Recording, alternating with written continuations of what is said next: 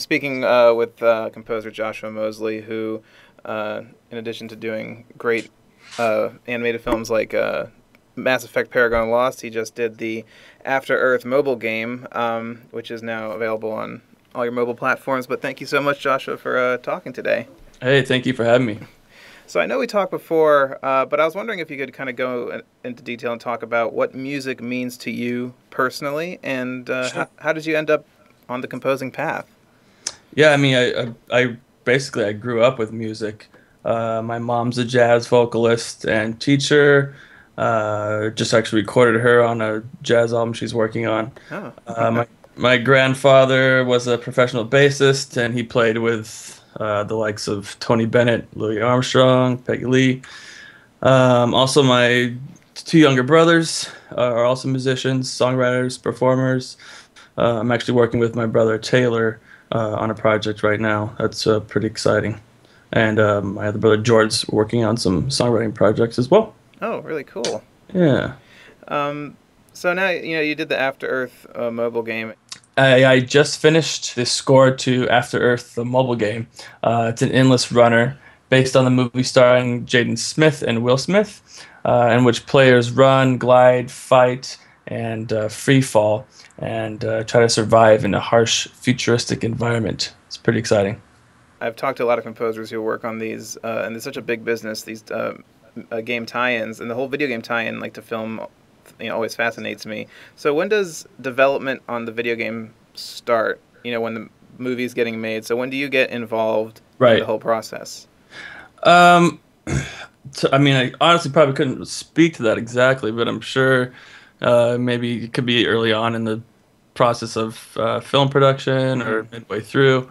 Uh, I came on to the project um, after there had already been some uh, level design and programming and whatnot. So I got to see some uh, some of the early levels, and um, yeah, so I, I, got in probably you know towards the third, last third of the uh, uh game development. And uh, are there any technical limitations working on a mobile game versus a, a console game? Um, not really. The only technical limitation now is uh, how much content you can fit in mm-hmm. there uh, audio content. Uh, on a console, uh, you know, your music, your in-game music can be longer as far as like, uh, I guess you know, like for After Earth, I had you know 50 seconds to do a loop, and we had some layering going on there.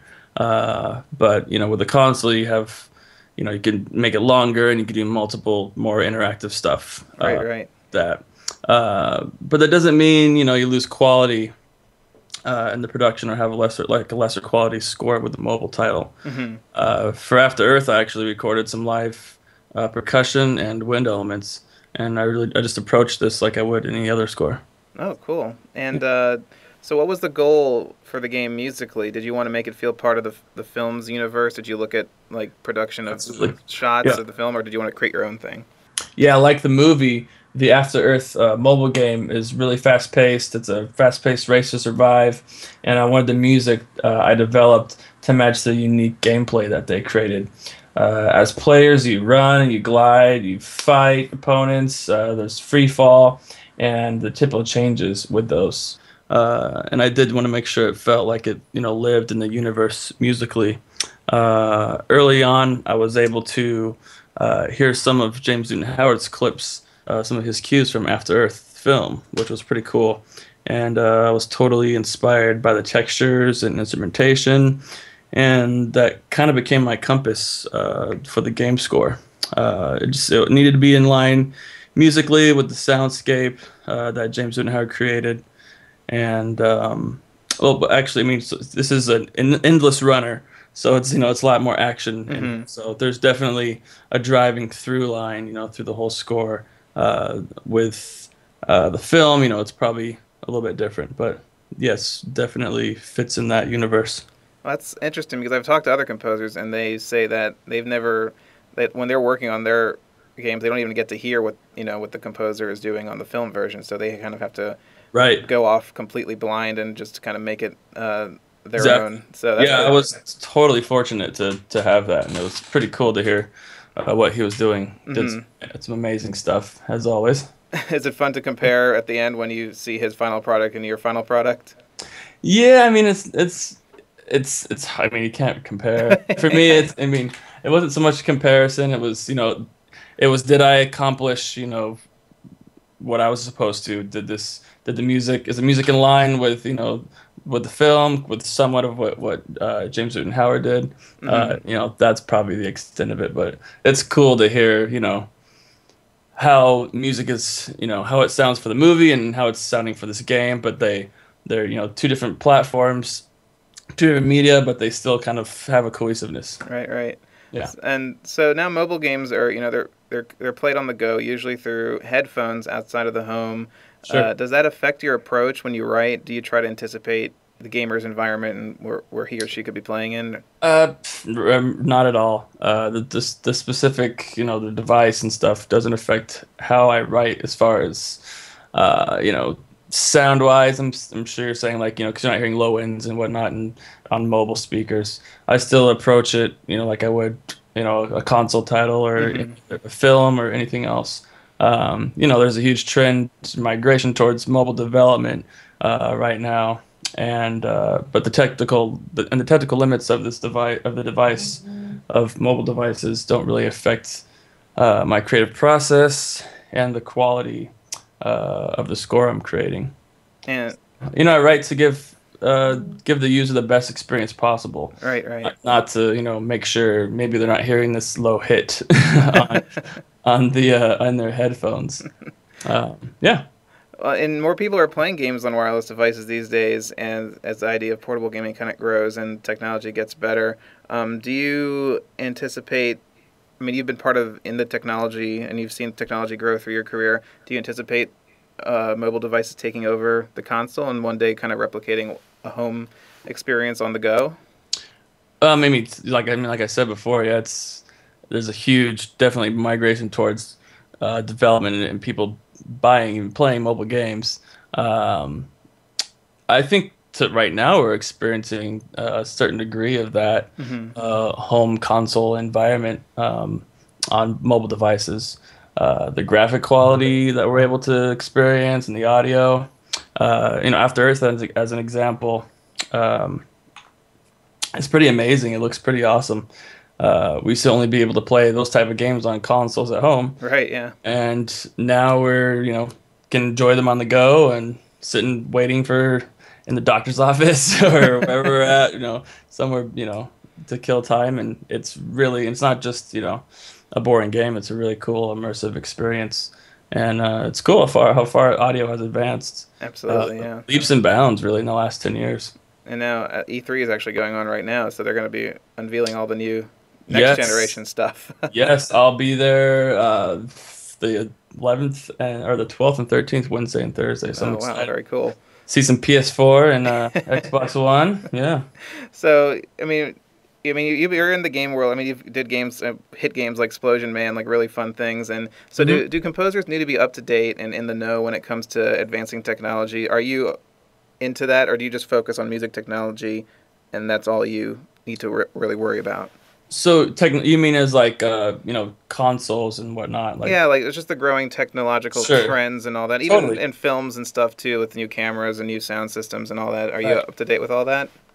Absolutely, it's it's definitely a must to be. Mm-hmm. Uh, you know, for example, you know, writing a game score, you need to know what the parameters are of the device, whether it's a mobile or if it's a PS4, uh, so you can kind of plan accordingly. Uh, not as far as you know quality wise, but you know, how much can you do with it? You know, right? Um, how much content can you fit in? Which varies by device for sure. Um, but all all production really relies heavily on technology. Uh, technology propels and advances how we produce films, games, uh, all media, uh, including how we get the media. it's yeah. distribution of all the content. It's you know it's definitely changed a lot.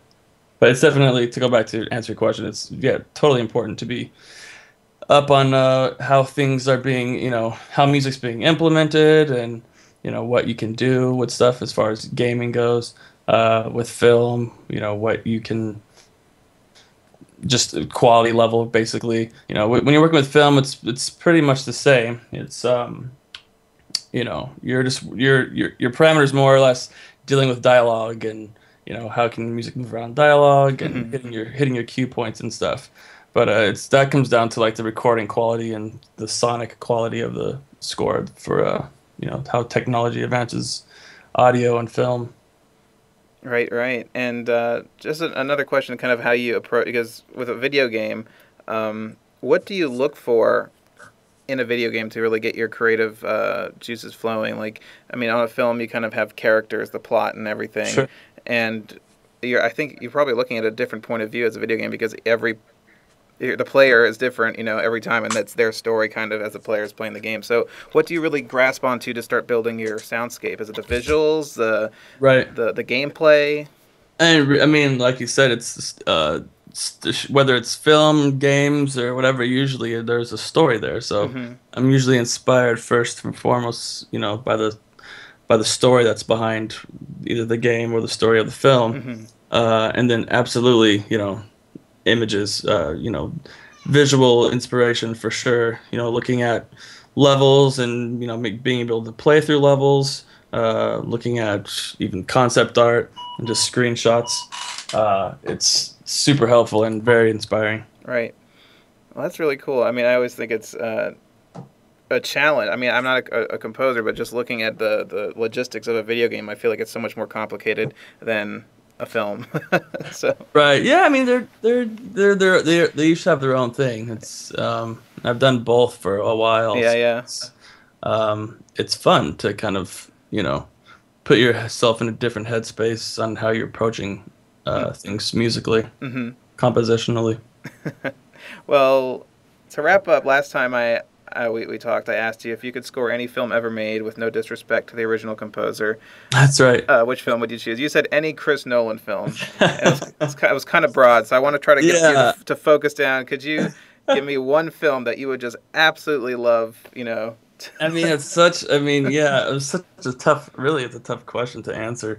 Uh, there's so many great movies and great films. The great movies are influenced by great scores. Mm-hmm. Uh, so think about re-recording, you know, and redoing a picture is really difficult. well, not um, re- not redoing, just like pretending like it never existed. Like it, it right. came, came, on your desk, and you said, "Okay." Yeah, sure. I mean, like, I mean, I mentioned Chris Nolan. I'm a he's a great storyteller and he has a great look to his films. Uh, it'd be awesome to work, you know, on a project of that caliber and that, you know, the way he directs. Uh, you know, but then I've I would love to score Jurassic Park, and then you know, I'd, I'd like to work on you know a bunch of different ones, but it's just hard to think you know Jurassic Park without John Williams. It's absolutely yeah. but yeah, I know it's still kind of a not a clear answer for you there. well, maybe uh, maybe to uh, twist a little bit. Do you have a, a, particularly favorite genre that you love scoring? Is there a, do you prefer comedies, drama, action, something that really speaks to you? There you go. Yeah, uh, definitely.